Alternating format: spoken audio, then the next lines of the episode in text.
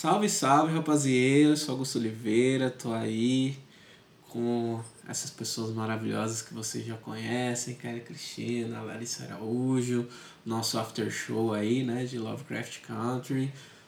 Tá, tá rolando, né, Kelly? Tá, tá super rolando, gente. Tô muito animada. Tá, tá indo aí. O bem venceu dessa vez, né? Você teve, teve medo dessa, dessa vez, desse episódio? Não, desse episódio não, mas eu decidi que eu só assisto de manhã, então. Por precaução mesmo. é. Justo. Ritual matinal, né? Já é bom. Bom que. Bom Exatamente. que evita pesadelos, né? Eu, realmente, Negrão Cabeça de Bebê foi um momento, né, na, na vida das pessoas aí. Não, dá tempo de espairecer durante o dia para dormir tranquilo. É, se precisar ficar com raiva, né? Já trabalha na força do ódio. Boa, é. boa. O ódio move o mundo, gente. É, é uma ótima tática. Qual que é o nome do episódio que a gente vai falar? A gente hoje, vai falar do History of Violence. O quarto episódio. History of Violence. História da violência aí. É bem legal, né? Porque, nossa, eu fiz. Eu tô, tipo, peguei o gosto, né, pelas anotações dos bagulhos. Eu tô até escrevendo no papel. Eu, pessoa 200% digital, tô aqui, ó. Folhinha, caderno, vou até fazer o barulho do caderno pra vocês verem. Caderno, tudo mais, riscando, fazendo o desenho. Tô me sentindo. Sabe quando as pessoas assistiam aquela série do, do moço que fez Star Wars lá, que tinha fumaça preta e tudo mais? Sim. Teorias, desenho, tô, tô nessa vibe, assim. Tamo junto nessa mesma vibe. Tô aqui cheia de anotação. Ah, mas você já, já, já é do anotar, É, né? isso é verdade. Eu realmente não anoto as coisas porque eu lembro de tudo, assim, quase tudo. Mas eu tô tipo, não, isso aqui, e eu tô criando meio que umas teorias assim. É, sobre o que vai acontecer sem ler o livro antes. Depois eu vou ler o livro e vou ver qual dos dois é mais legal. Mas acredito muito na sua palavra, Kelly. Eu decidi que eu não vou ler o livro. Ele chegou. Ele chegou, eu falei, não vou ler, vou esperar porque senão eu vou ficar passando mais raiva. Boa. Falei, Boa. Deixa. Não, os dois são muito bons. Vou passar uma raiva por vez, assim. Aí eu falei, vou começar a ver, depois eu leio o livro, porque daí eu passo um outro tipo de nervoso. Aí o livro tá aqui me esperando. Vai ser um, um, bom complemento, até para comparar, mas os dois são muito, muito bons. Ai, eu acredito, acredito em você. O, a History of Violence, né, esse, esse aí é cheio de, de referências, cheio de, de coisinhas que você olha e fala, pô, já vi isso em algum lugar. Aí você vê o lugar que você viu e tal, e lembra. Mas o A History of Violence é o nome também do filme do Cronenberg, né? Sim. A gente tá nessa vibe aí do, dos terror, das violências, da, da, da, da, das mutilação, tudo, né? Esse cara aí é um cara que faz uns filmes que é pra ver de manhã, assim, não é um filme pra ver à noite, não. É, Total. A vibe dos filmes. Total assistir de manhã, acompanhada de pessoas que te Sim. amam, te Ou abraçando. Com pessoas acordadas para você poder conversar também, né? Caso você esteja meio. Sim, sim. Não, total, porque é, é tenso. E mais legal também de falar que, além de ser um filme do Cronenberg, ele é baseado num quadrinho, né, da, da, da Vertigo DC. Então, é muito louco. E você pega, tipo, real, assim, a referência de por que tá ali. É muito louco. Você quer falar o resumo do episódio pra gente, assim? A minha versão. Tá. A gente começa o episódio passando raiva. Depois a gente tem um pouquinho de nervoso. Aí a gente xinga os personagens que a gente gosta em alguns momentos. E no fim, quando você acha que vai dar tudo certo depois de você ter passado mais raiva e nervoso, você fica puto. Acho que foi isso. Você fica muito puto. É. Mas eu fiquei pesquisando muitas coisas depois. Não sei, eu fiquei um pouco curiosa com alguns detalhes assim que passou. Pô, bem legal, né? Tipo, mas o lance sobre a história de violência também tá conectado, né, à população preta, né? Tipo, que a gente tenha uma história de violência né, aqui no, no continente americano. É legal também que é, expande um pouco né, para a experiência é, não, não branca, além da nossa experiência, né, um pouquinho, né, fala um pouco sobre colonialismo. aquele revisionismo histórico Sim. que a gente já conhece desde o primeiro episódio. Traz religiosidade. E.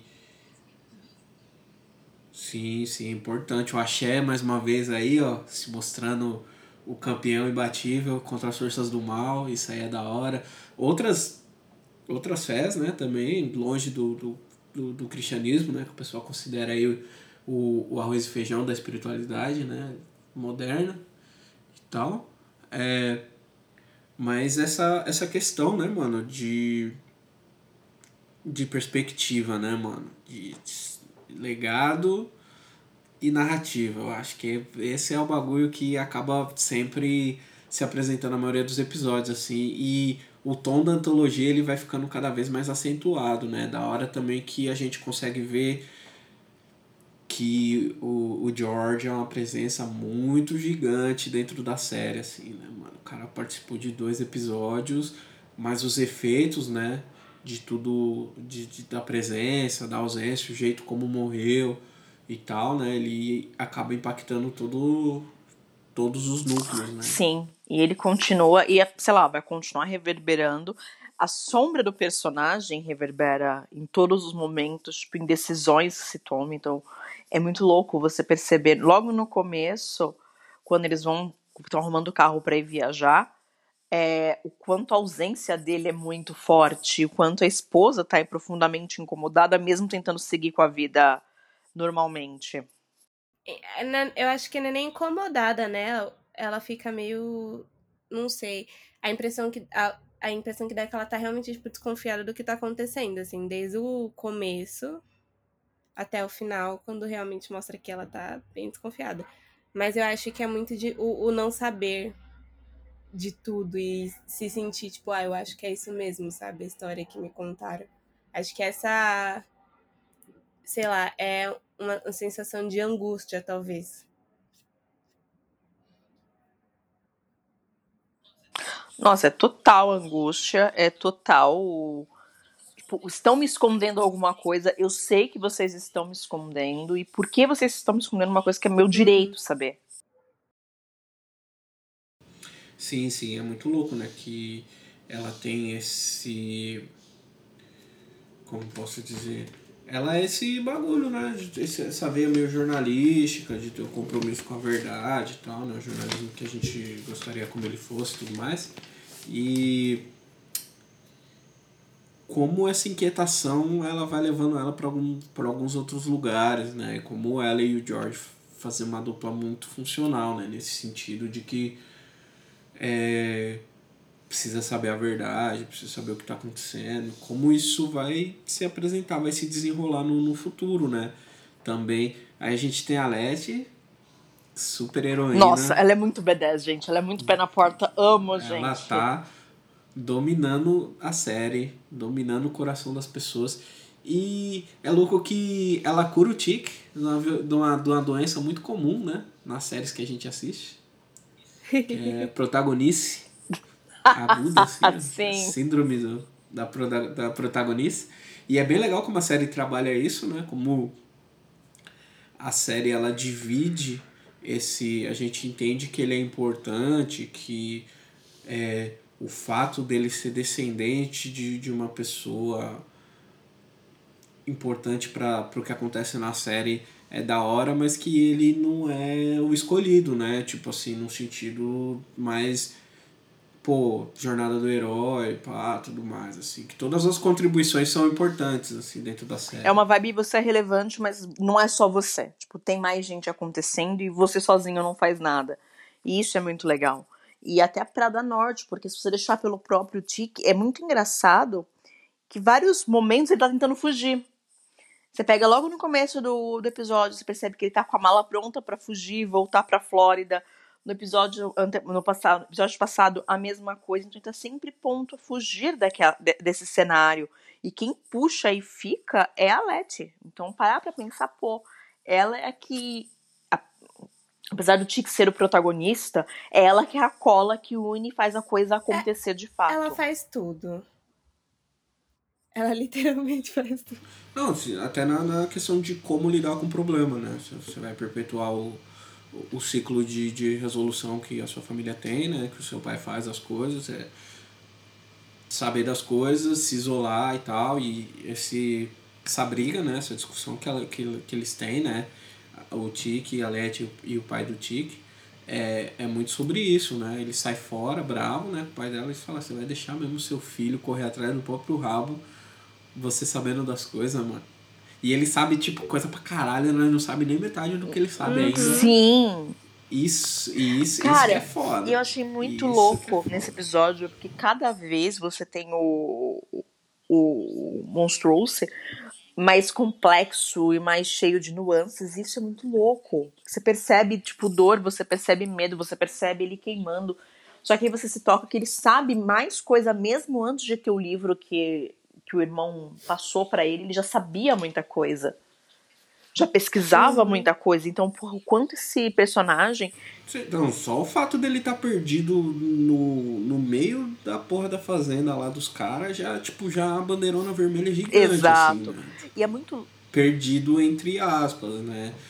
E mandar a carta e, e tudo mais, né? E, e é tipo, é bem esse rolê de tipo, pô, ele sabe pra caramba, ele.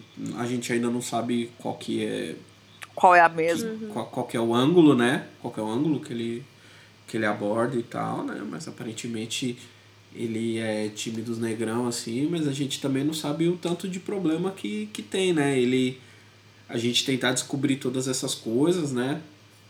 Como esses lugares estão interligados, né? Estão conectados, como esses territórios, né? Eles estão conectados, né? E eu acho que também deve ser por isso que o bagulho chama Lovecraft Country, porque tem várias outras casas como aquela espalhadas pelo, pelos Estados Unidos e no segundo no terceiro episódio a gente acabou acabaram esbarrando, né? E aí descobre por quê, né? Com o Bitch Better Have My Money, Nossa, o, o lance do o lance do porquê que justamente aquela casa foi parar na mão da Leti e como essa antologia, por mais que ela seja meio soltinha, ela, ela se. ela tem um, ela tem uma redezinha por, por baixo assim, muito elegante. Muito, muito. Inclusive, porque não é coincidências, coincidências, é muito elegante mesmo. Coincidência não existe. Uma outra coisa que eu acho muito louco com relação ao nome do episódio, a gente tá falando bem, bem do comecinho, é, no filme, no, tanto no filme quanto no quadrinho, History for Violence, é a história de um cara que você acha que ele é um cara normal e de repente começa a aparecer vários vários cadáveres dentro do, do armário, vários B.O.s do passado que ninguém prestava atenção. E o que eu percebo do Monstruoso é exatamente isso. Tipo, cada hora aparece uma coisa, tipo, como é que você sabia esse poema? Como é que você sabia isso? E aparecem muitos e muitos pontos que vão tornando um personagem cada vez mais complexo. Então é muito engraçado. É o que eu falei lá no começo, acho que eu falei isso no episódio passado, nosso after show passado. Você pega o primeiro episódio, os personagens são muito lineares, muito parecidos com. muito raso, na verdade, como são os personagens do próprio Lovecraft. São arquétipos, são personagens super rasos. E conforme os episódios estão passando, você começa a ver as camadas, as profundidades dos personagens. Isso é muito louco. Você começa a ver medo, você começa a ver nuance. Sei lá, você tem o lance de todo mundo falar bem mal da, da Letty, e você percebe que não é bem assim, as pessoas Uhum. mentiam sobre ela. É, você percebe que a personagem não é, tipo, ela, ela é toda fofinha, ela é toda romântica no fim das contas, mesmo sendo extremamente badass. Você começa a ver essas camadas. E isso é muito rico, na verdade, porque você começa. Essa construção lá não é jogada de cara. Ela é literalmente construída camada e camada muito fina por cima de camada. Eu gosto muito da forma que ela tá sendo tratada no, na série assim em si, porque mostra exatamente o que você falou. Tipo, é, é uma pessoa que todo mundo achava que ela é a fodona, ela é, sei lá, chega com o pé na porta, não sei o quê, é aquela mulher forte. E na real, também, mas ela tem um outro lado, sabe? E além do que as pessoas acham ou esperam que ela seja. Eu gosto muito disso, assim, quando a gente. Quando o personagem ele não é muito óbvio. Porque eu acho que aí me prende mais, sabe? Sim. Eu consigo entender mais e, sei lá, acho que eu consigo curtir mais o personagem desse, dessa forma, assim. Então eu prefiro quando tem, não essa mudança, assim, mas é quando a gente realmente surpreende, sabe? Porque é fora das expectativas, assim. Eu acho que esse episódio, para mim, foi Total. muito sobre isso, porque do primeiro ao terceiro a gente gostava, a gente gosta muito do Tic, pelo tudo que ele, por tudo que ele foi fazendo, assim. No terceiro eu fiquei um pouquinho com rancinho no final, mas acho que nesse, eu mesmo o episódio passado ter trazido ela de uma forma mais forte, assim, mais presente, eu consegui, acho que me apegar mais nesse episódio a ela. E, a, e menos a ele, assim, nele eu fiquei com, com ranço em vários momentos, que, né, ele acha que ele é o, o dono de tudo, o senhor mestre dos magos, entende todas as coisas. Eu tô é, mandando, sim. Tanto que é sobre Nossa, mim. sim, tem, tem vários momentos que me dá um ódio quando ele manda eles entrarem no negócio, que até ela mesma fala. Ah, já tô pulando partes, mas é que eu lembrei disso e fiquei com raiva de novo. Que ele fala, ah, entra no elevador dela. Eu já morri, ele foi enterrado, tipo, tá todo mundo na merda. Bitch, fiz, eu já fiz tudo isso, já me ferrei. Você para pra pensar que você foi o que é... menos se ferrou. Quem você pensa que é pra é, tá mandando? Literalmente, ele foi o que menos se ferrou, assim. E é muito sobre também essa coisa de da visão também, eu acho que ainda existe do homem ser aquela pessoa mais forte, ter que, sei lá, tem que ser do, je do jeito que ele quer. É... Ele resolve. E na Bíblia sim. mesmo fala, e aí eu lembro, do, acho que do episódio 2, eu acho que trouxe muito sobre isso. Sobre ser a, é como se fosse uma serpente, assim, ser a cabeça e não a cauda. Que é como se fosse, tipo, a, a, o elo da família, assim, é a cabeça quem está na frente, normalmente é a figura masculina. Então eles trazem isso também. Sim. E aí foi quando eu fiquei pensando, eu falei, não gosto dele mais. Acho que eu tô com raiva. Mas me trouxe uma nova visão, assim, dos, dos outros dois personagens, que eu curti bastante. Eu fiquei com raiva do pai do Tico em vários momentos também. Mas eu consegui, acho que ter um, uma ligação mais afetiva, assim, com ele, não sei. Acho que eu mudei um pouquinho meu ponto de Mas vista. isso é muito louco. É, legal que a série consegue humanizar todos os personagens, né? Assim, é, inclusive até o poema, né? Como é o bagulho é. Eu vou usar essa frase todos os um milhão de episódios que tiver, né? Que é quem tem o, o controle sobre a narrativa, né? Exato. O poema tá. O Adão deu, deu os nomes, né? A, a Eva fudeu, Deus trouxe os monstros e, e o resto aconteceu e tudo mais. Só que na verdade, na pintura, né, do, do culto deles lá, malucão, é, dá pra ver ele nitidamente que, tipo, Adão, é, ele não tá fazendo sexo consensual com a Eva, né? Uhum. Exato. E, no caso, a cobra seria a analogia ao pênis do Adão, né? Sim. E como eles perverteram essa, essa, essa história para servir a narrativa deles, né?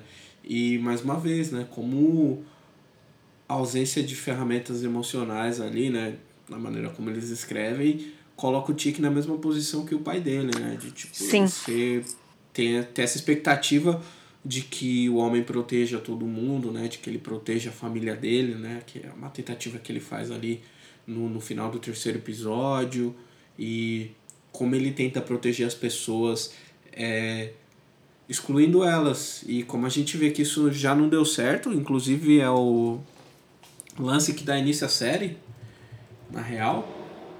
E, e aí a gente, pô, o legal é que a, a Leti ela vem justamente para isso, né? Só que quando essas ideias elas são desafiadas, né, por alguém que tem uma outra gama de ferramentas, tem outras coisas que são possíveis ali para potencializar o que tem de bom no TIC, para potencializar também o que tem de bom nela, né?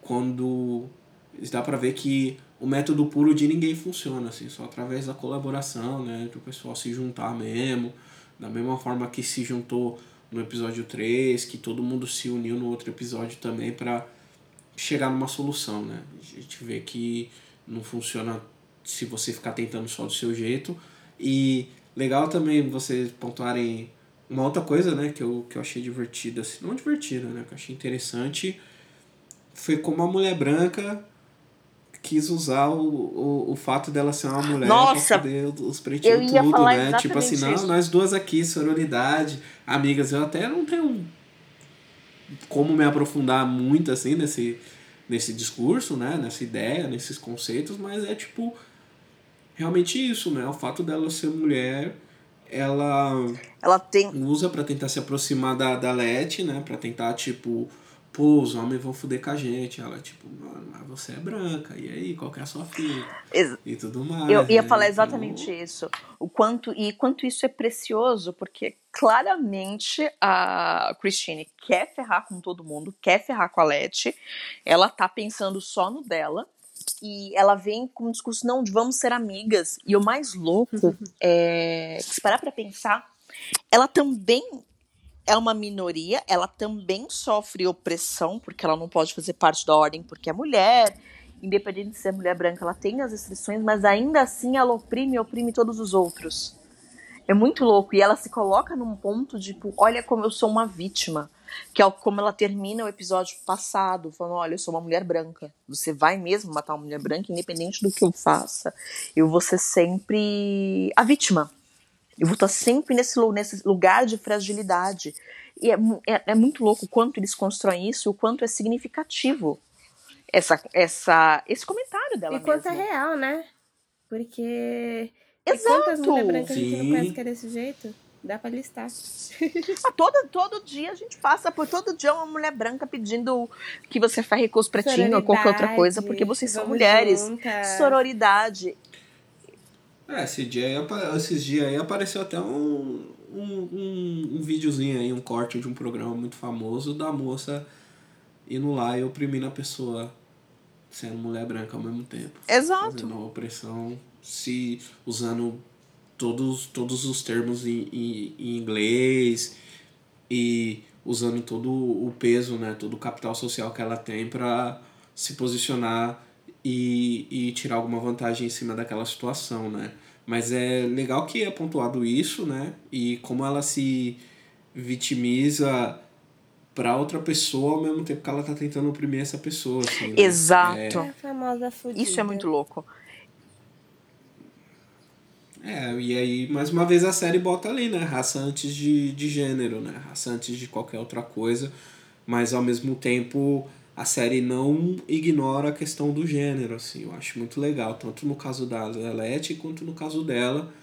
É, mostra que, por mais que a gente te- tem várias opressões acontecendo ao mesmo tempo, e dependendo de qual é a sua raça, de, de qual é o seu gênero, de qual é a sua sexualidade, esse martelo aí ele vai cair, vai bater de uma forma diferente. né? Você Exatamente. vai sentir pesos diferentes de opressão. Exato. E quanto. São combos de opressão, no fim das Uhum. contas.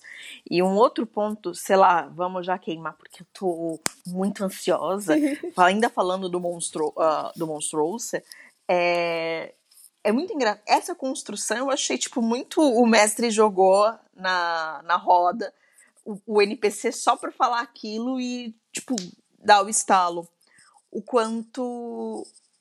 São, é um personagem com tantas camadas e é tão discreto quando eles falam que ele é gay. Quando é insinuado que ele é gay, tipo, insinuado não, é bem dito assim, Uhum. direto. Sim. É, bem. Eu fiquei. Eu anotei, eu anotei aqui. Eu coloquei monstro. Será que ele é gay ou será que ele é bi? Ou não sei, né? Porque aí até o momento ele teve também um relacionamento ali com a mãe do tio. Então a Exato. gente não sabe. Mas é que aí as pessoas vão falar, pô, mas ele não pode ser gay porque ele tem um filho. Eu vou falar, gente, pra fazer filho não precisa. Pode sim. Quantos homens Exatamente. gays atualmente não têm filhos? Quantos homens gays não eram casados com mulheres e aí depois, né, de realmente entender e se assumir socialmente? É, biologicamente, pra gerar uma criança, você só precisa do espermatozoide e do ovário, tá ligado? Isso se ele for pai mesmo, né? Vamos combinar, porque tem esse detalhe, ele pode não ser pai. A gente não tem essa certeza. Eu acho que não. Eu acho que não. Mas uma coisa muito legal que ele levanta também, e que na série eu já tava percebendo isso, é que é tipo, olha como essa, olha como essa mulher é encardida, né, mano? Essa branca. Que ele pegou e falou, né? Na hora que ele estava no bar, que ele falou, mano, vocês vão fazer o trabalho dessa mulher branca pra ela. Aí eu fiquei tipo, é, realmente ali quando ela foi, tentou mudar a torcida, pra, tentou se sensibilizar ali, né, usando o gênero e tal, né, mas aí mais uma vez o bem venceu e a Letty se mostrando uma personagem muito inteligente, né? Sim. Apesar de ela ter uma sensibilidade que ela não, não apresenta para outras pessoas, né? Tomar várias pancadas que necessariamente ela não, não precisaria, assim, ela foi lá e brecou. Mas aí vem a irmã e, e, e cai na armadilha, né? Uma das coisas. A Cristina, ela é o, o bro. Sim, Que- certeza. Ela é o Ela é bro. Eu fiquei nessa, ela é o bro. Ela, tipo. Ela vai ali no, no biombo e troca e usa essa outra máscara, né? Tipo, como ela se.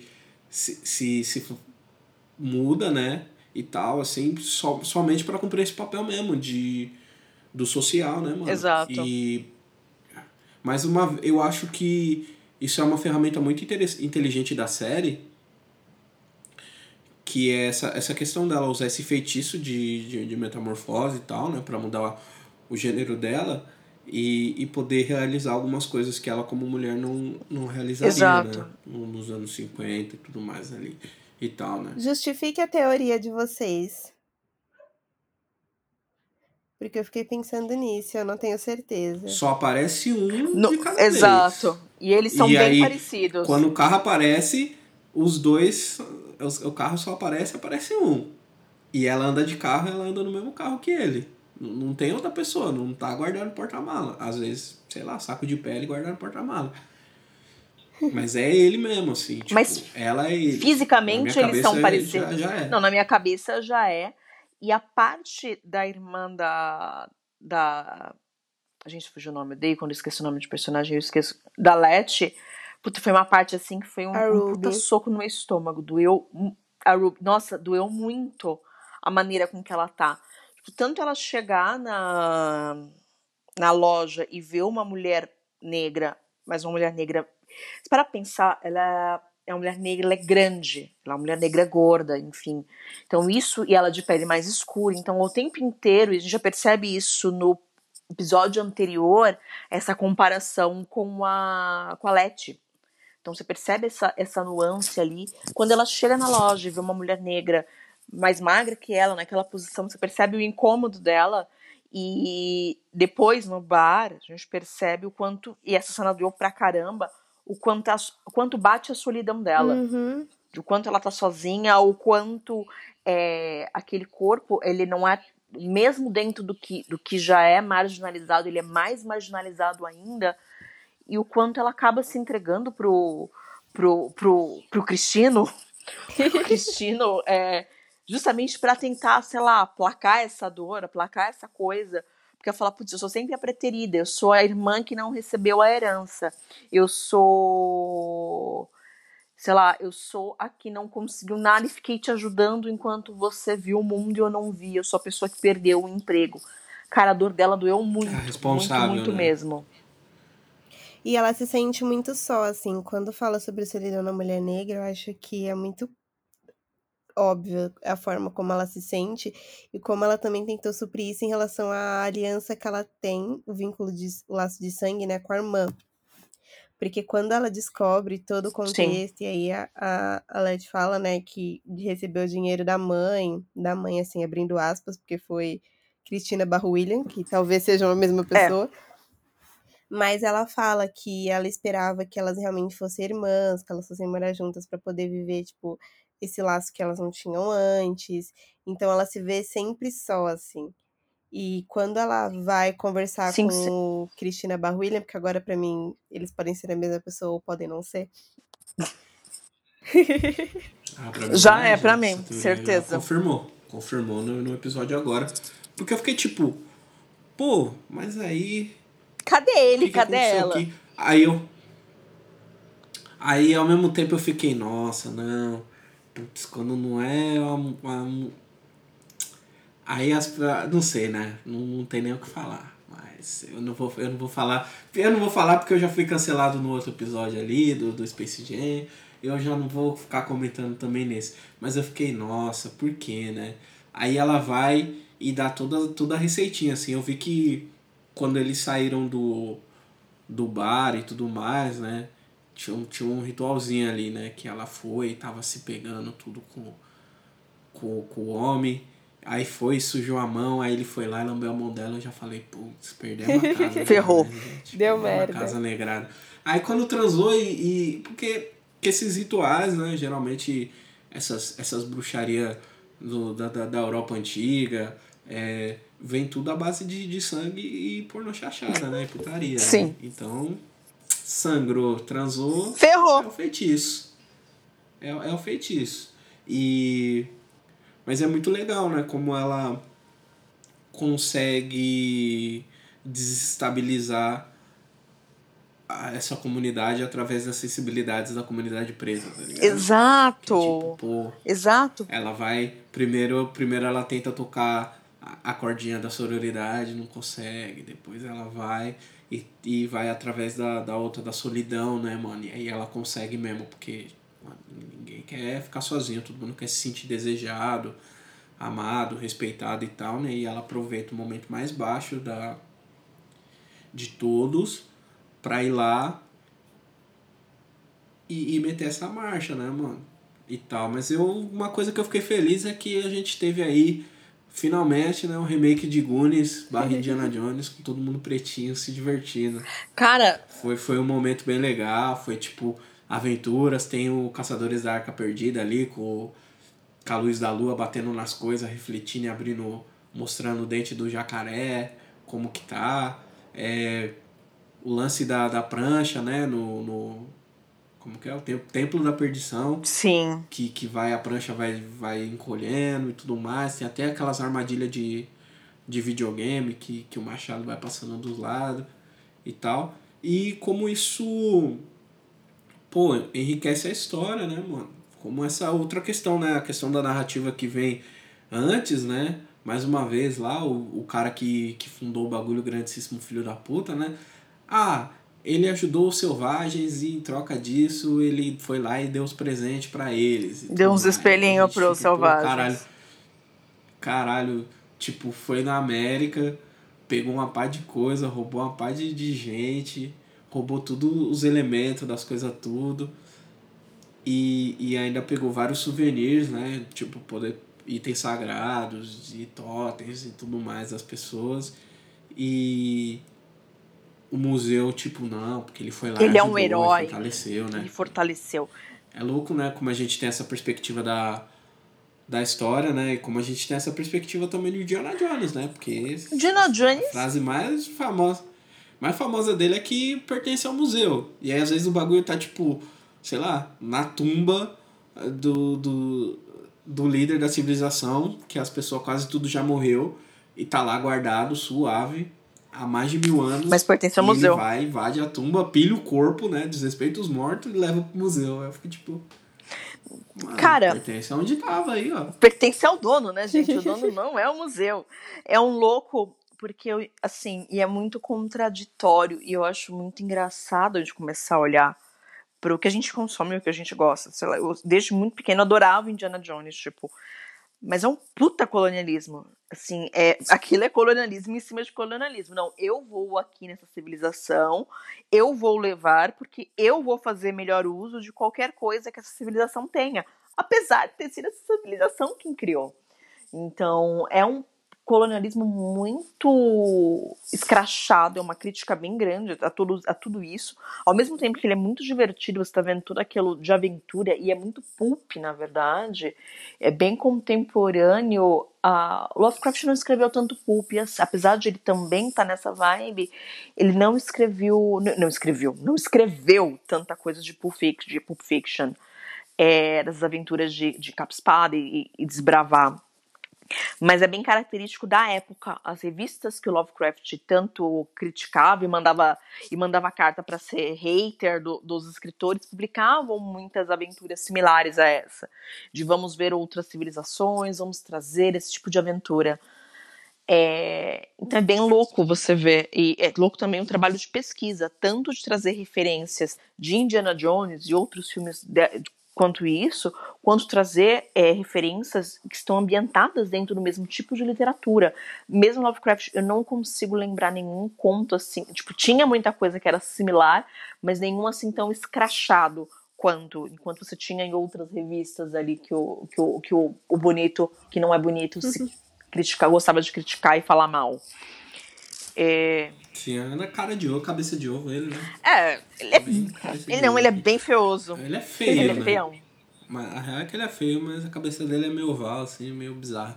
É, também tem o, o lance, né, a gente falando aqui que por mais que esteja no norte, né, que se comporta como Jim Crow e tudo mais, né, que Chicago, segundo o Dr. King, né, um dos discursos, ele falou, né, já fui no Mississippi, já fui no Alabama, já fui em, em Atlanta e o racismo de Chicago realmente é um nível elevado, assim, que ele fala, né? A violência e, e, e como eles combatem, né? O, o, o racismo antipreto é gigantesco e tal, né? E a gente continua vendo, sentindo os efeitos, né? Do bagulho, tá escrito Black na calçada da Lete. Sim. Quando eles vão à biblioteca, né? Você falou o lance da, das aventuras pulp, eles vão biblioteca, biblioteca segregada, né? Tem o, o, o Tiki lendo os livrinhos, tem a, a criancinha lendo Viagem ao uhum. Centro da Terra, Júlio Verne. Sim, né? Júlio Verne. Viagem ao Centro da Terra. E é mais ou menos a aventura que eles têm, né? Eles vão lá pro porãozinho do porãozinho, né? E como tá conectado com o porão de Chicago, né? Muito maluco. Exato, exato. E é muito louco. É. Mas é isso. E o menininho ficando estressado porque as pessoas estão fazendo barulho na biblioteca. É muito fofinho. Muito. E é muito. É muito jogar referência também. Porque tem. Ah, que eu adoro esse livro também. Ele tem muita referência ao Viagem ao Centro da Terra. Que também tem alguns pontos bem problemáticos. Com, com questão. Tipo, sei lá, fruto. Do, eu nem gosto dessa frase de fruto do seu tempo. Mas ele tem uns pontos bem problemáticos mas eles jogam isso na roda e referem várias vezes ao Viagem ao Centro da Terra. Não só com o menino lendo, depois o próprio Tique repete. Acho que Sim, o Tique Exato. Fala, Pô, isso, isso é interessante, né? Como a gente. E, e como esse episódio ele vem muito nessa, nessa linha, né? De, de colonialismo, de mesmo. Por mais que os outros já tivessem essa parada, né? Eu acho que os outros estavam mais interessados no, nos problemas da escravidão, né, da colonização europeia no continente africano, né, como eles extraíram as coisas para fundar a América e não na destruição das Américas em si, assim, da, da Polinésia e, e outros lugares, né. Mas esse é muito, é muito centrado nisso, né. Eles expandem isso, isso na verdade. A gente tá falando aqui, gente, claro, o nosso foco aqui são pessoas pretas, a gente tá falando de pessoas pretas, mas olha a quantidade de merda que essas pessoas brancas fizeram. E não foi só com preto, foi na América como um todo. Então, quando eles trazem, eles vão falando que viajou para para América do Sul, América Central, para o Caribe ali, colonizou e, e, tratou as tribos selvagens. É muito clara essa, essa tentativa de superioridade da, dos, que os brancos acreditam, tipo o, o colonizador, o salvador. E é muito louco que você expande horizontes. Então não foi só a gente preta que sofreu com isso. Muita gente sofreu com isso. Sim, é bem legal, né? Na mesma, na mesma perna que eles falam sobre isso, eles também falam na questão do legado, né? O, o, quando o Tiki encontra né, as páginas, todo mundo, né? Esforço coletivo encontra lá, inclusive o, o Monstros ele pode ajudar mais e ele não tá ajudando. É, mas essa questão, né, de tipo, pô, você é descendente dele é, e tal, ele fala pelo sangue, mas a gente não é família. Isso é muito importante também, né, porque às vezes ele pode, sei lá, eu acho que foi muito, tem muito a ver também com a relação do Tiki com o pai dele, né, que eles são ligados pelo sangue, mas eles ainda não têm um vínculo familiar muito... É muito significativo. Muito, muito forte, né, da mesma forma que a Leti também, ela não trabalha esses vínculos é, familiares que ela tem com sangue com os irmãos, né? Através de, tipo, sei lá, mentir, pegar o dinheiro, falar que é pra uma coisa, fazer para outra e tudo mais, né? Se aproveitar emocionalmente dos irmãos e tal. É, isso tá bem desenhado, né? E também como o casal 20 tá ali sendo um casal 20, resolvendo problemas, sendo passivo-agressivo um com o outro, quem nunca ali, né? que eles estão é, enchendo o porta-mala ali, ó, quem nunca, no, no, no, nível máximo da, da agressividade passiva, foi lá e empurra as coisas, joga dentro do carro, tira, pega, mexe, vira e bagunça e fica ali mó tempão sem se falar, mas fazendo a mesma coisa junto até que chega um ponto que não dá mais. Você quer como mulher casada. A clássica pirraça. Plena experiência, gente. A clássica pirraça de casal. Tipo, você tá ali, tipo, você vai, tudo bem, não tem problema. Não precisa fazer. Não precisa concordar comigo, né? Vamos aqui trabalhar juntos. Tipo, é o clássico. É muita tensão sexual assim, que tem no. Isso aqui eu gordo. Não, tem muita, muita, muita, muita. E é muito engraçado como eles, eles não são um casal, mas eles são um casal.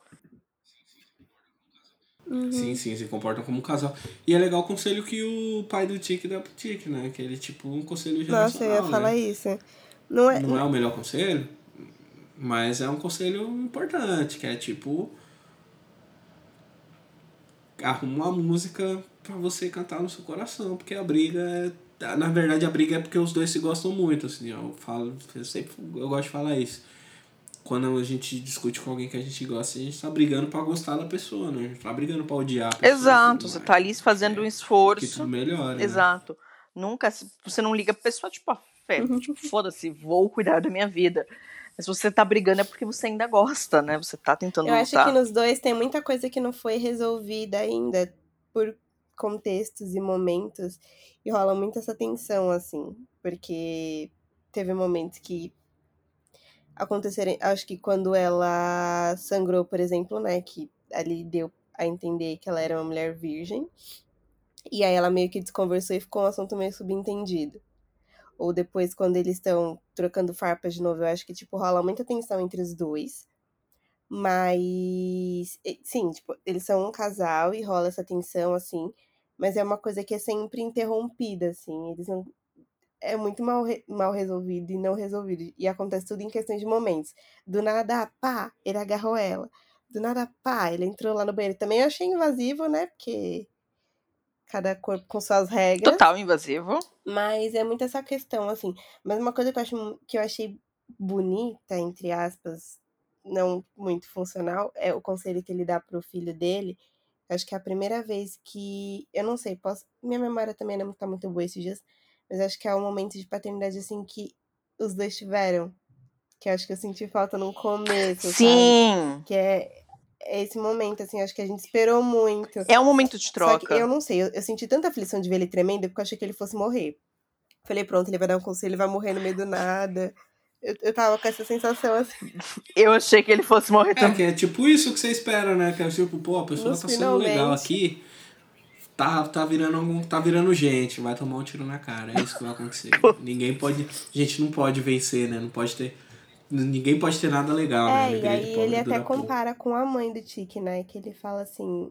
Ela parece muito sua mãe, tipo, ela me lembra sua mãe, assim. É muito vocês trocam farpas, é desse jeito, mas é porque os dois é, rola muito sentimento. E isso é, é nítido para todo mundo, né? A sensação que os dois têm, assim. Mas esse momento é um momento, eu acho que todo mundo que estava assistindo esperou ter um momento de, literalmente, de paternidade, assim, entre os dois. Ou algo que fosse mais afetivo, assim, que a gente pudesse falar, ah, né, trazer um pouco mais de romantização. Ele é pai, é, pra gente sim. Poder, se, é, se, achei que curtir um pouco mais esse momento de pai e filho que nunca teve na série, que é retratado. Então, acho que é um momento bom. É, assim. é muito louco pensar que ele teve mais momentos desse tipo de troca com o tio. E aí é bem Será que é louco é para pensar que talvez o tio seja pai. Será que é tio? É teve mais. Será que é tio mesmo? Ele teve mais trocas com o tio. É porque o pai age como tio, o tio age como pai, a gente fica perdido aqui, né? Mas ao mesmo tempo, o, o George também não, não se posicionou muito, né? Na hora de defender o Tic, quando ele apanhava quando era criança, da mesma forma que o Monstruoso se apanhava quando era criança. E é isso, né? Acho que o que eu falei antes, né? De que a série apresenta o conceito de que as coisas elas só vão melhorar se, esse, se esses comportamentos cíclicos eles forem quebrados, né? Sim. se os comportamentos eles forem questionados. A partir do momento que é questionado, aparece uma solução nova, aparece uma nova possibilidade, né? Lógico que também respeitando os traumas das pessoas, né? Por isso que, sei lá, eu acho que o relacionamento do, do, do Tic com a Leti não é tipo assim, pô, vamos sentar aqui, ter uma grande sessão de terapia e vai tudo funcionar. Até porque senão não vai ter série também, né? Se os dois não brigar uma hora, não descobrir a mentira um do outro, também não tem Ah, não vai 10 funcionar. episódios que aguente, 20 episódios que aguente, tá ligado? E Mas- também não é assim na vida real, né? Que as pessoas não se entendem uma logo de coisa cara, que você mas... falou, quando fala sobre o, o tio George ter sido mais pai pro Tiki do que o próprio pai do ele também, tipo, viu muitas coisas ele não o defendeu, eu acho que existe diferença entre os dois, que pelo menos ele fala, sabe? Não é que é, é ah, sei lá, não é que é passando pano, mas eu acho que ele entende isso, é algo que é nítido que é um arrependimento dele. Diferente do pai do que ele em nenhum momento, eu pelo menos não percebi em nenhum momento que ele se arrependeu de algo que ele tenha feito. Ou da forma, sei lá, que ele tenha tratado o filho durante anos, assim.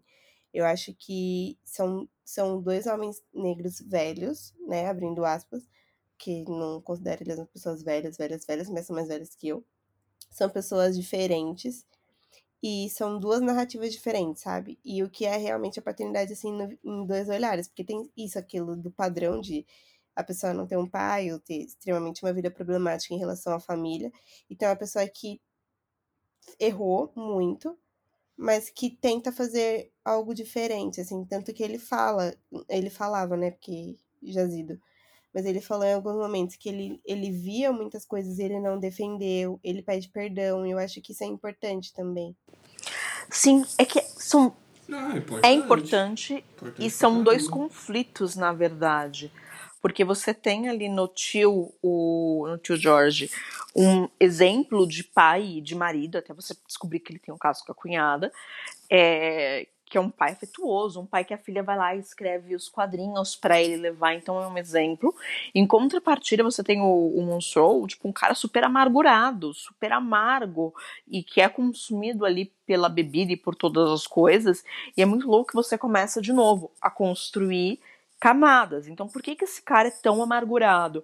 Será porque ele sabe que a esposa o traiu com o irmão e ele amava a esposa e amava o irmão? Será que ele não gosta do, do Tique porque sabe que o Tique não é filho dele ou tem essa desconfiança que não seja?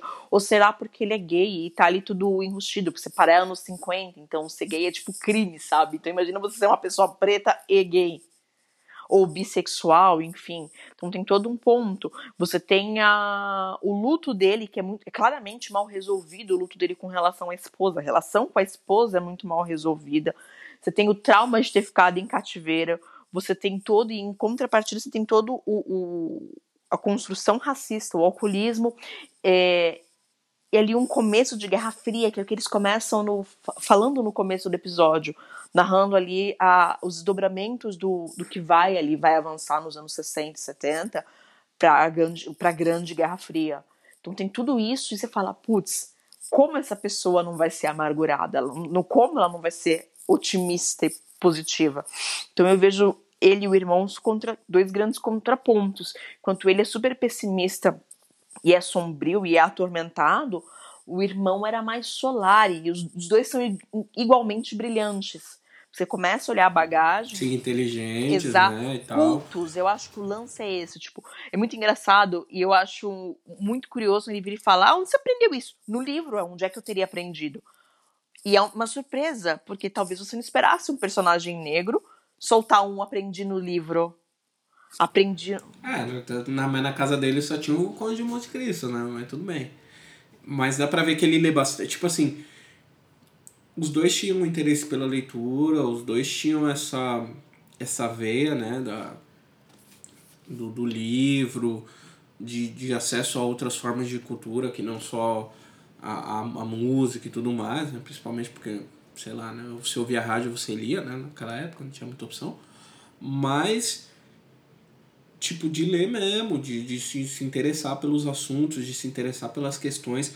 Mas isso que você falou, Kelly, dele ser amargurado, a gente pode tem, tem uma árvore que pode ir para esse caminho, né? Porque a gente ainda não sabe quais são as intenções dele. Se o fato dele ser uma pessoa amargurada tem a ver com ele ter sido empurrado para essa relação com a mãe do Tique, para poder trazer uma nova geração, né, para poder criar um homem dentro desse desse culto, para que ele seja sacrificado, para que essa linhagem ela não pereça e tudo mais, né? Qual é a função dele dentro de tudo isso e quais são as frustrações, né? O fato dele ter apanhado do pai e o George não, porque o George era mais forte, mais atlético, é, a, às vezes aos olhos do pai era mais masculino, a gente também não sabe é, qual era a expectativa de, de menino que o, que o vô do Tique tinha, né? Se o, o pai do Tique atendia essas expectativas, né? O fato dele ser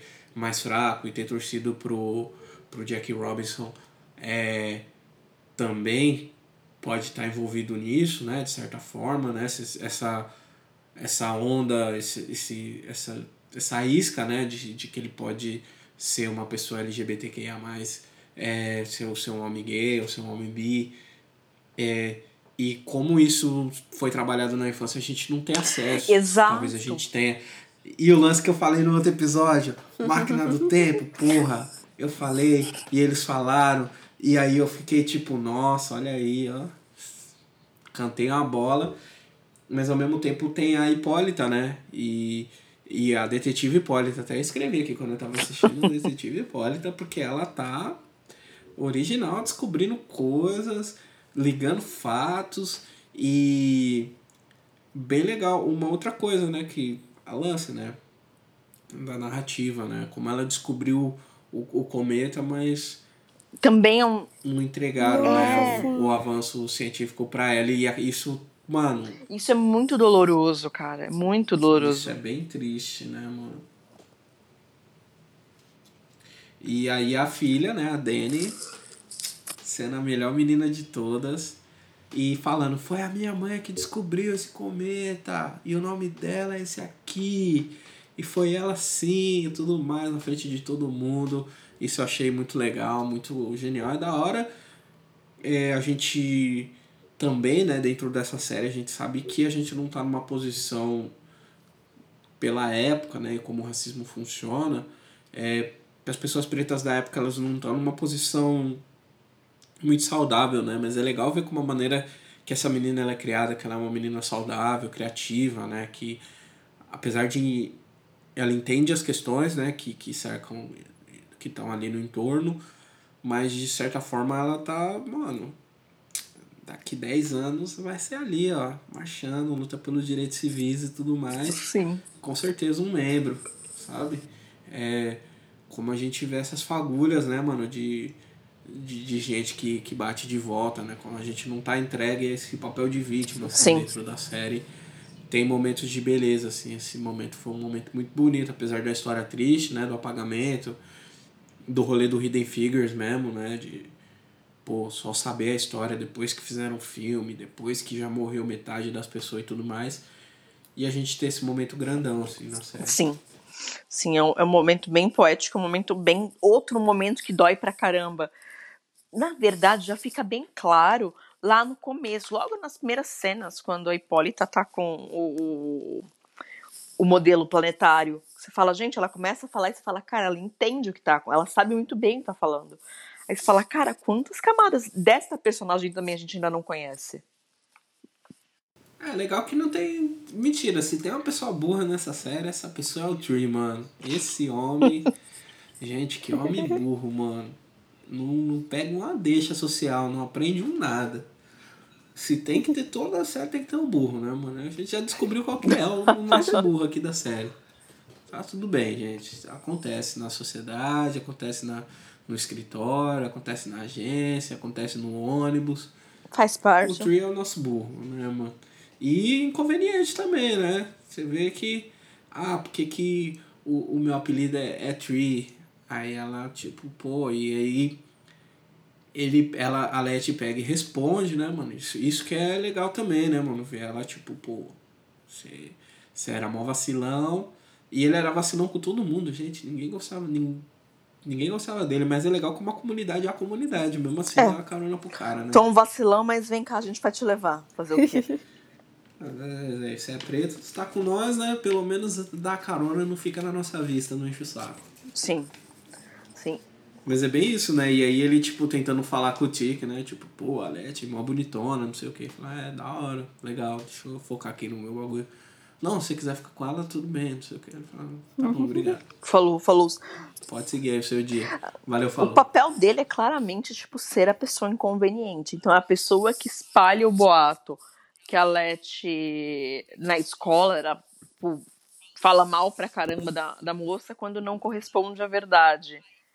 Aí você vê e é o cara que vai lá e canta pro, pro Tiki que o pai dele é gay. Então, é um personagem que o único e exclusivo papel dele é ser inconveniente e espalhar fatos inconvenientes por aí, sejam verdades ou não. É, e Mas a gente não- precisa não de um deixa social de que desnecessário. Ninguém quer você ali, assim. Por isso que eu falei que ele é burro, mano, né, mano? Tipo, não precisa. O mundo precisa. né? Exato. Precisa Mas- de um desnecessário, às vezes. Mas eu acho, acho legal como, como as pessoas. É, pra ouvir um- umas verdades, assim, de vez em quando.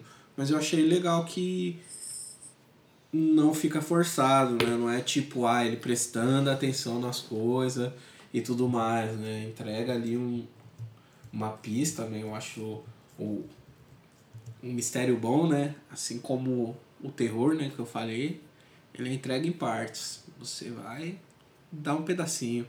E aí a máquina do tempo, todo mundo aqui fazendo uma corrente de, de energia positiva pra, pra gente salvar o, o tio George. Sim. Ou, como eu disse no outro episódio também, às vezes o Tiki é o cara que salvou eles na infância lá com o taco de beisebol. É, mas, mais uma possibilidade, né, e tal. E aí, tipo assim, uma possibilidade que nem tá no, no radar da mulher branca, né? Que é essa possibilidade de voltar no tempo, de ajustar as coisas. E vamos ver pra onde isso vai, né? Espero que não vá pra 1800 e alguma coisa, porque ninguém quer ver essas Não, cenas não, aí. de lá não tem nada de bom, não. A gente volta um pouquinho, salva o tio e. A gente pode voltar só o tempo suficiente pra gente salvar o George. Exato. Mas é, é legal como, como a série tá se desenrolando e tudo mais, né? E, sei lá, vamos pra gente se encaminhar pros finalmente, né? A parte do Indiana Jones contando a história também, fiquei bem tocada. Eu fiquei. Pô, quando virou assim, eu fiquei, não, eles não vão sair no soco com o zumbi, né, gente? Eu fiquei tipo, não, a série é muito mais classuda que isso. Isso é a mesma Fui- coisa. Faria sentido, pensando em, em Lovecraft, pensando que tem uma, uma cena parecida com essa nos contos. Eu pensei, hum, vamos esperar. Mas ela termina com uma classe muito, muito mais elegante do que eu, que eu imaginava. Eu imaginei que eles iam sair no soco com zumbi, que todo mundo ia acordar e ia dar um ruinzão. E mesmo quando a- a- a, Ou ia sugar, sugar a vitalidade de alguém também. Eu fiquei nessa, pô, vai sugar a vitalidade de alguém, aí vai, alguém vai perder alguma coisa muito grande pra recuperar essas páginas. Sim, e o lance de quando a maneira com que ela, tipo, você meio petrificado e vai, vai voltando, vai voltando, é um choque muito grande. E eu achei de uma sensibilidade muito grande também, porque é uma, é uma indígena, e para quem não sabe, ela é da região amazônica. Porque quando ela vai. Agora esqueci o termo que ela usa para descrever a região que ela veio, mas ela é uma índia da região amazônica. É, eu acho achei muito delicado a maneira com que foi construída, a maneira com que ela foi tratada. E achei mais delicado ainda o ter, tipo, ela deitou lá, sei lá, pega o negócio, sai correndo. Não, ele vem cá, vou te ajudar. E coloca. é, eu achei muito, muito delicado. Eu curti. Pô, isso é, é uma brisa, né? Porque, tipo, ele ficou. Porque o pai dele, o que que é você? Aí ele, tipo, pô, mano. Quem é viu, você? Né, que tem o Ceso e tal, e tem o pênis, e aí ficou uma confusão, né? E ele falou, mano, quem que é você? Ela pega e fala o nome, e aí ela, dentro da.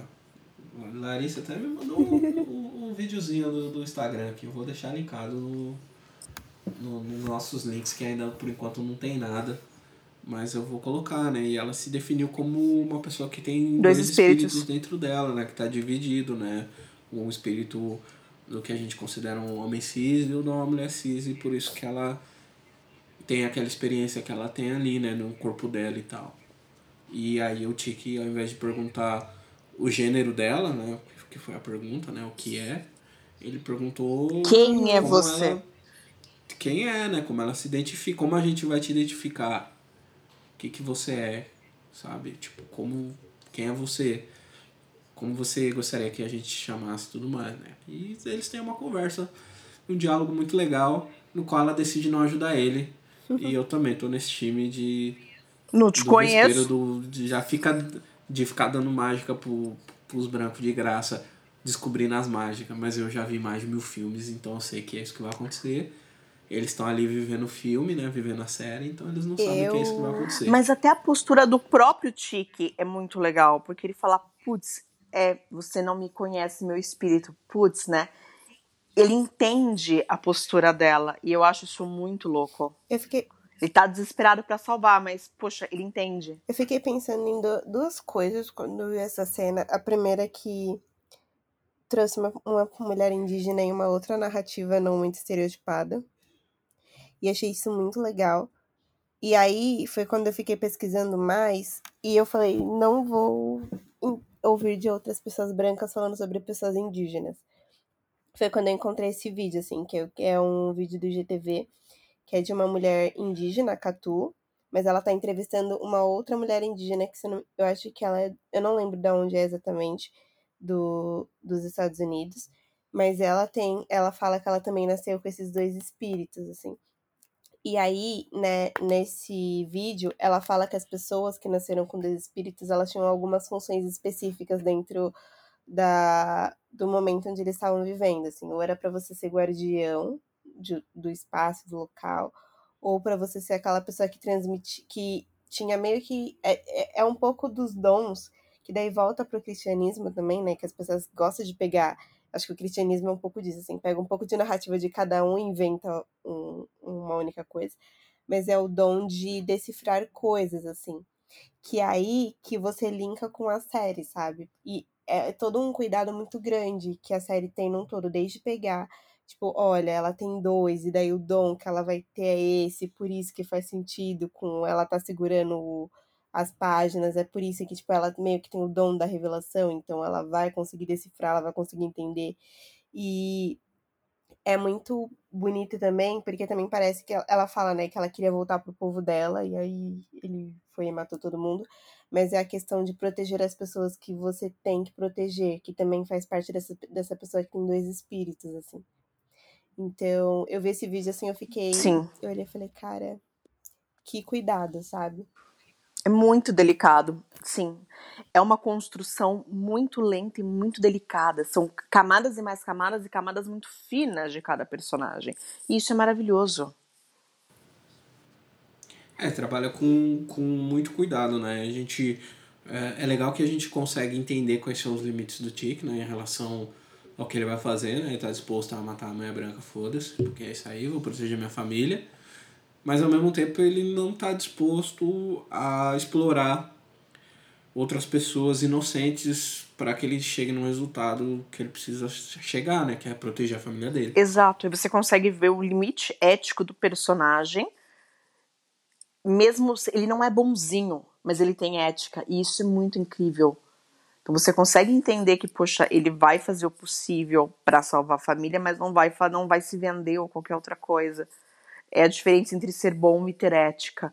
E pessoas não são boas, pessoas têm ou não têm ética. Você torna uma, uma construção muito mais verossímil. Que é a mesma coisa que a gente falou do Monstro, que a gente falou do, do tio George, que a gente falou da. Esqueci o nome dela de novo, gente. Que horror, que horror. Não, da Hipólita não, da. Ai, meu Deus. Da B10. Ai, eu odeio quando eu esqueço da o nome dos personagens. Ah. Da Leti. não, da Leti é o ponto da LED, todos têm tons de cinza, nenhum personagem é branco ou preto. E é uma construção que, de novo, lá no começo, no primeiro episódio, estava muito crente que eles iriam seguir a mesma linha dos personagens do Lovecraft, que são tipo isso ou isso. Não tem meio termo. Não, os personagens são muito mais complexos.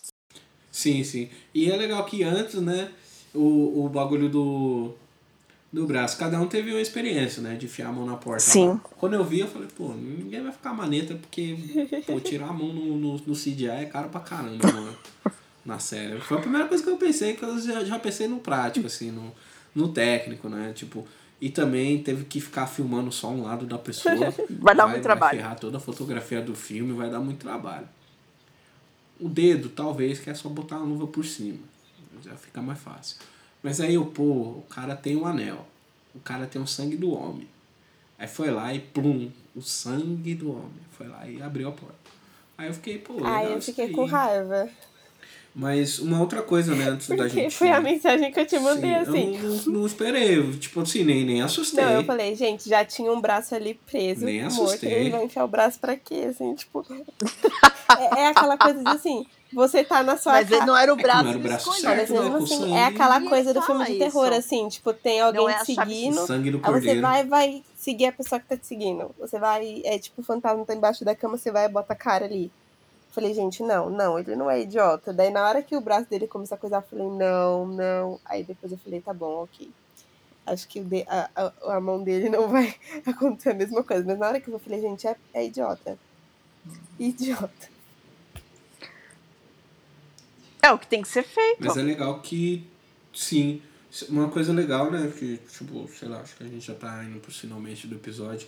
Uma coisa que eu preciso falar antes disso é músicas de mulheres pretas, assim, ó, momentos bem categóricos, bem específicos, Sim. assim, da série. Quando demanda uma ação grande de mulheres, música de mulheres pretas. No, no começo ali, né, a Beat Better Have My Money, beat do Kanye West, pra quem não sabe, Chicago e Chicago. No segundo ali, né, episódio, forma. quando o pai do Tiki sai Tem a da. Get 'Em da, da, Quando o pai do Tiki sai do meio da terra, que toca Nina Simone. Tipo, no segundo episódio. Aquilo é maravilhoso, meu Deus. Ai, eu, eu, A, a trilha sonora é aí. maravilhosa, gente. Tá aí, né? No, no, no- também tem o, o lance do blues, né? Essa, toda, todo esse, esse pessoal do blues também. Tem a Guerra da Jayce Josephine, que é bandida sênior, tá sempre aí. Talvez. Não sei se a, se a Larissa que eu, que eu uso. Não, você não usa Spotify, né, mano? Ninguém usa Spotify aqui. uso também. Eu uso. Alguém que usa Spotify pode fazer uma playlist, porque eu não uso, né? Eu uso os outros que dá mais dinheiro pros artistas, assim. Eu, na minha, na minha condição Justo. de artista, eu vou usar o que me dá mais dinheiro. Aí alguém pode pegar e pegar essas músicas aí, a gente juntar e fazer uma playlist aí do, do After Show, né? Com essas músicas, com essas mulheres maravilhosas. né? Boa. Eu faço E uma tem playlist. a Leikele com a Money. A Leikele 47. Não é só Leikele. É Leikele 47. E eu acho muito legal, né, mano? Essas, essas músicas aparecerem, essas artistas, né? Principalmente a Jade, que ela não é muito famosa, né? A Leikele 47, o pessoal já deve ter visto foto, né? Que ela tem esse lance da máscara e tudo mais, né? E como esse lance.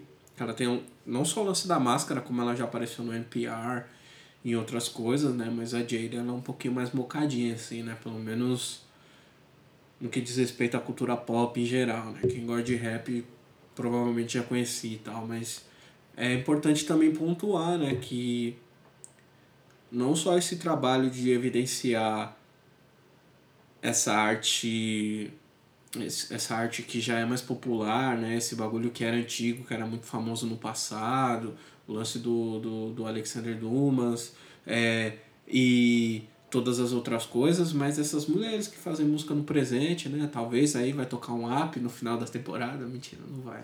Não tem muito a ver na série.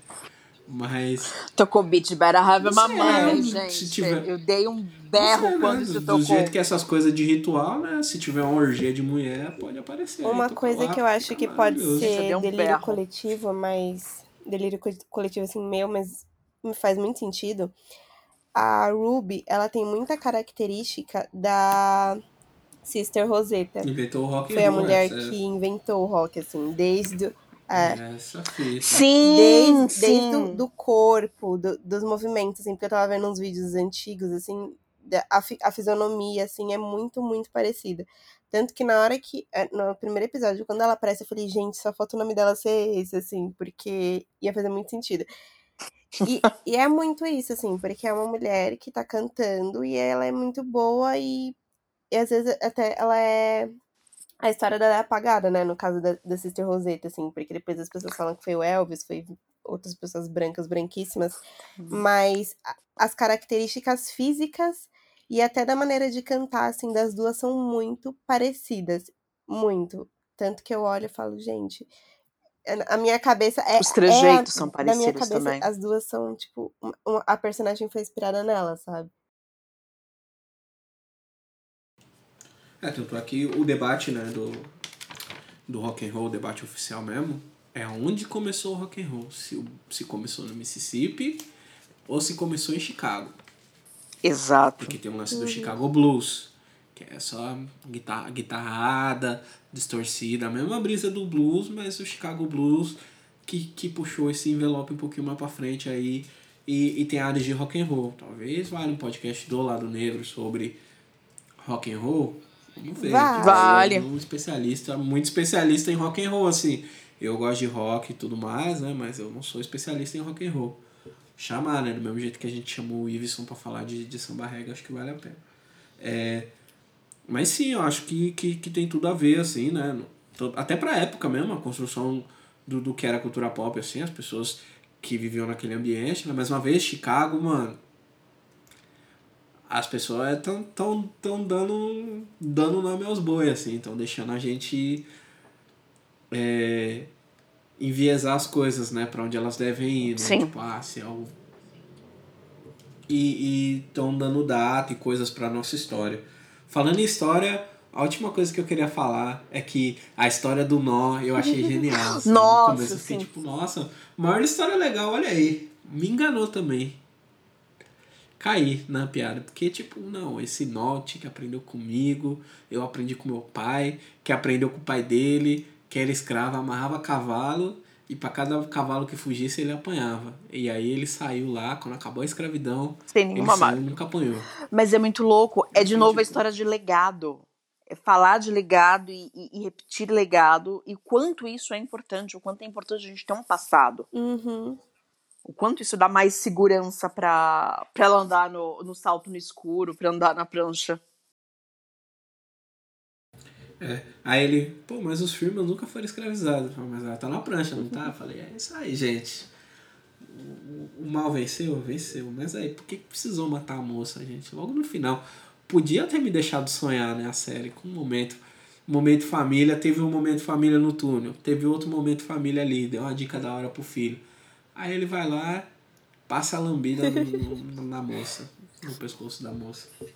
Não é pra ser família. Eu fiquei tipo, tá, e aí? Ai. Semana que vem eu vou ter que voltar, né? É isso. Ainda é uma história de terror, gente. Não é uma história de família. É, então, eu fiquei com raiva. Mas, não, às vezes histórias de família são histórias de terror, né? Sim. Né? Mas foi, eu fiquei tipo. Mas eu senti exatamente isso. Você fala, ah, tipo, agora ele já tem a moça aqui, vai dar tudo certo. Vamos, não vai vencer, não. Tem mais seis episódios. Falo, Caramba, ou pelo menos vai aprender a dar o Hadouken com soco fraco, né, mano? Vamos se defender aí, pelo menos da, da das polícias, né? Pelo menos do racismo, né? Vamos se defender de, de, de boa, né? Mas não, de volta está caseira. Assim. Sim. Mas eu tenho uma dúvida. Quando ele tava falando com ela, assim, na, naquele lugar lá, que eu nunca lembro onde é exatamente, ele tava falando com ela em qual língua?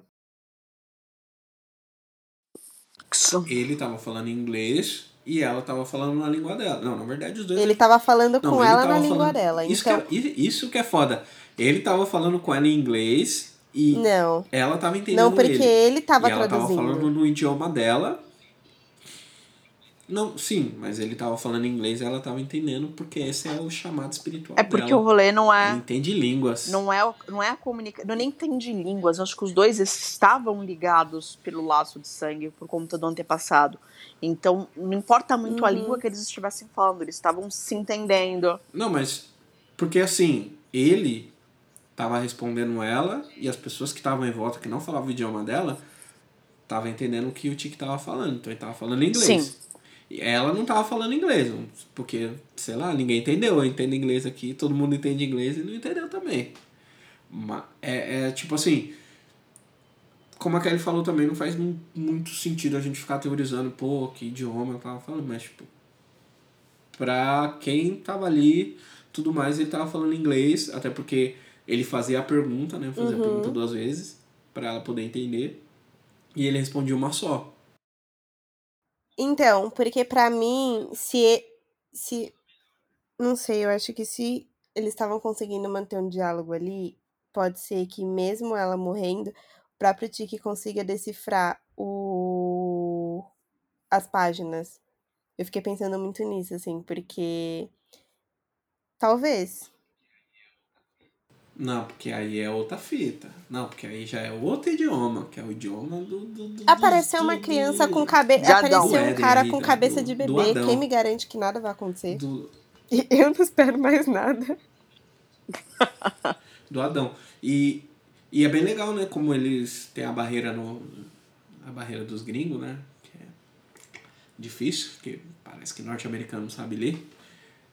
Que é tipo, a partir do momento que ela saiu da caverna, ela perde a voz, né? E aí ele, pô, soluções, vamos ensinar outro idioma, não pode falar o dela, vamos dar outro pra ela e resolve-se.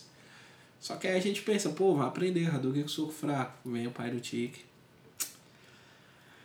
Ai, ai, é isso. Como vocês definem o episódio uma frase? Pra gente, cada um ir aí ter o seu, seu caminho de pensamentos infinitos. Apesar de não ter sido o episódio mais assustador comparado aos outros três, ele foi o episódio que mais me tirou do eixo, assim, real. Ele me tirou do eixo, assim, tanto que eu precisei assistir de novo para digerir. Foi mais difícil de digerir do que os outros. Os outros eu acho que eu já peguei. Apesar de também ser tão rico quanto todos em referência, eu acho que o, o subentendido, o, o, o não dito, mexeu bastante comigo. Então ele foi um episódio assim, tipo, difícil de digerir, mas um episódio muito, muito, muito bom. Sim, sim. É, eu vou falar a minha depois a, Mari conclui. Eu acho que o que a gente conseguiu ver nesse episódio, acho que o que ele me passou no outro eu falei, né? O Axé venceu e tudo mais. Né? Nesse aqui o Axé continuou vencendo, apesar dos pesares. Efici- Eficiente, como, como sempre. Mas como as estruturas de poder funcionam, né, mano? Dentro da série, como eles respeitam é, esse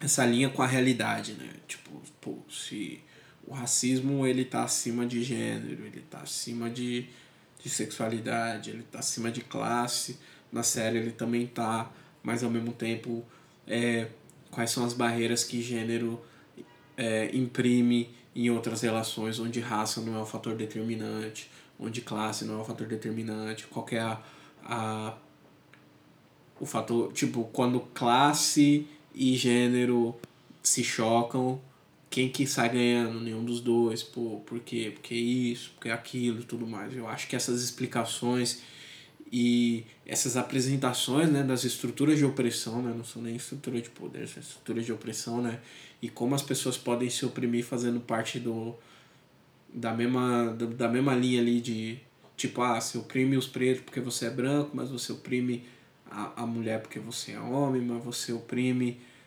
o, o homem porque você é rica. E, e aí eles ficam fazendo esse, essa teia né, de, de, de opressão, de, de quem que, que prende quem, de, de senioridade, de quem, quem tem mais moral na quebrada, quem tem menos, quem vai amassar o outro. Acho que esse episódio, pra mim, foi muito sobre isso. Sim. E, mais uma vez, sobre o controle da narrativa, né? Sobre como o Brancão foi lá na América do Sul, veio aqui, pegou as coisas tudo e as pessoas colocou tudo lá no museu, roubou um monte de coisa, matou gente, estuprou gente.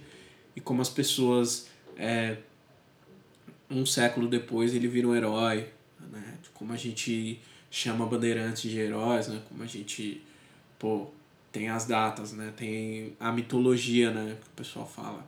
Que nem o 7 de setembro, a mitologia brasileira, né? Não é a história brasileira, é a mitologia. Exato. Né? Eles falam, viram do Ipiranga as margens plácidas. Aí, tipo, sei lá, mano, o bichão tava bem louco de, de, de cachaça no dia e gritou uma parada aí. Nem, nem, se pá, nem foi nesse mesmo dia. E se pá, já tava rolando a Guerra da Independência. Que é, inclusive, um, Continuou, um né? de um podcast sobre mitologia brasileira, né? No sentido de história mesmo. Como as pessoas confundem, né? Essas datas comemorativas com a história real. Exato. Mas pra mim é isso, assim, é tipo. é, essa teia né, de opressão, né? Como essas relações elas funcionam no mundo real, né? Porque no papel aqui a gente vê, ah, pô, esse aqui oprime esse aqui, mas oprime esse aqui, mas ao mesmo tempo você pode ser uma pessoa que tem dinheiro, mas que a pessoa do outro gênero te oprime, mas você oprime essa pessoa porque ela não tem dinheiro, porque ela vem de uma classe social diferente da sua, de um lugar né, geográfico diferente e tudo mais. E eu achei isso muito interessante, mano. E são poucos, poucas séries, poucos filmes, poucos quadrinhos que trabalham isso com, com tanta sensibilidade, com tanto com tanta proximidade com o mundo real, né? E se posicionariam nesse lugar de pegar e falar, tipo, pô, mano, de, de tentar fazer a mulher branca usar o fato dela ser mulher pra é, manipular uma outra mulher, uma mulher preta, manipular uma outra mulher, ou manipular uma mulher preta, e aí ver como ela trabalha essa questão com o homem branco. Era tipo, cara, como você deixou os negros morar naquela casa? Qual que é a fita? Aí ele, como ele trata a mulher branca também, apesar de eles estarem, tipo, unidos contra todos os pretinhos, independente de gênero, tá ligado? Esse, esse é isso que eu achei legal. Eu fiquei pensando e acho que dentro de todos os episódios, assim, esse foi o que para mim mais me pareceu que teve mais detalhes assim parecidos com o presente. Eu digo em relação a, aos contextos mesmo, tipo, tem muita coisa quando fala sobre sororidade ou sobre gênero virante de raça. É, eu fiquei pensando muito assim sobre. É o único episódio, acho que talvez eu conseguiria assistir de noite. Mas ele foi denso, assim. Ele foi um episódio bem denso. E eu precisei assistir de novo. E ele me trouxe, acho que, mais profundidade dos personagens, assim. Eu consegui ter um, um outro olhar, assim, sobre eles.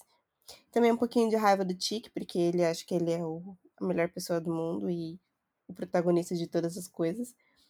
Mas eu acho que foi isso, assim, ele me trouxe um novo olhar e também ele me trouxe muita, muito contextos atuais e enquanto a gente ainda tá falando sobre isso, tipo, naquela época, eram as mesmas coisas, sabe? Eu fiquei pensando muito nisso, assim, desde quando fala sobre solidão, sobre sororidade, sobre o período de, colon de colonização, né? Ou de, da narrativa também que a gente tem nas nossas próprias vidas e dos estereótipos que as pessoas nos, pa nos passam e nos rotulam, então ele foi o que me trouxe mais um elo e um paralelo com a atualidade e as profundidades de cada um. Sim, nossa, é isso mesmo, assim, eu achei que ninguém tá salvo, não tem santo, tirando enquanto aí, né, a... tirando a filha do tio George, a Dani, todas as pessoas, todas já erraram. Ela foi a única que não errou ainda. Ela e a mãe dela, 20 de 10. O Tree, menos 3 de 10. O resto tá todo mundo na média, todo mundo passa de ano. Menos o pai do Tique, eu acho que ele não passa de ano, porque ele já foi o primeiro. Foi crimes, foi violência doméstica e tudo mais. Mas ele tá tentando e sei lá, né? Às vezes ele só é mais pragmático do que o resto das pessoas, uhum. sem maldade. E ele tá jogando no time do bem, só que ele, ele não é, sabe controlar, lá, eu acho, as emoções, as sensações. Ele tem muito essa questão de querer salvar e querer ajudar, só que ele trabalha muito no individualismo, mesmo querendo salvar um coletivo. Então, eu acho que é um conflito que ele tem que lidar e Boa. traumas que ele tem que ir trabalhando, assim. Eu acho que tem alguma coisa que aconteceu na guerra em si que foi deixando ele mais assim. Mas ao mesmo tempo que ele quer muito proteger, proteger, proteger todo mundo, ele quer também salvar e ele tem um, um receio disso. Então, quando ele vê, por exemplo, que a família dele está se arriscando ou alguma pessoa pode correr algum risco, é quando ele meio que cria uma armadura. Então, ele tá ali tentando proteger a família, mas ele não sabe muito lidar. É tipo, eu, eu quero proteger o meu coletivo, mas na hora do vamos. Na hora da. É, mas não sei como fazer. Briga, assim, não é o coletivo. Tipo, eu vou na frente. Então ele é uma eu acho que ele é uma pessoa boa, só que essa, esse senso do coletivo que não é muito, é, não é muito escuro na narrativa dele. Talvez ele não tenha essa noção, assim. É, sei lá, né? Mas eu acho que é muito isso mesmo, de tipo, pô, vamos aí no. Vamos no, no rolê de sei lá, mano, às vezes ele sabe muito mais do que ele tá falando e a gente não sabe o quão isso aí vai ser efetivo, se é efetivo, se ele é time do bem, se ele não é. Que todo mundo precisa trabalhar em equipe. Tique tá aí tomando na cabeça, a Leti também tomando na cabeça para entender que é isso aí, tem que jogar juntinho. Se não jogar juntinho, a gente vai perder. Exato. Mas vamos torcer para que joguem juntinhos e fico muito chateado mesmo que ele tenha feito isso aí, né? Mas que ele tenha dado essa essa mancada, esse crime, né? E aguardamos cenas do próximo episódio, né? Caralho, demorou uma semana pra sair esse bagulho, né, mano? Uma semana, uma semana ali, tipo, meu Deus do céu, como assim? Uma semana. Uma semana. E isso é isso que é foda. Mas tamo aí, né, gente? Vamos continuar aí. Seu after show favorito de Lovecraft Country. Acho que é o único after show que tem. E semana que vem tem mais. Se vocês tiverem dicas, né? Se tiverem teorias também, manda aí nos comentários, nas nossas redes sociais. Larissa já se comprometeu a fazer a playlist. E tamo aí, realizando sonhos da Kelly, que virou sonho de todo mundo. Porque é da hora ficar comentando a série com as pessoas legais. Certo? Então até semana que vem. Tchau, gente. Até semana que vem. Tchau, gente. Até semana que vem.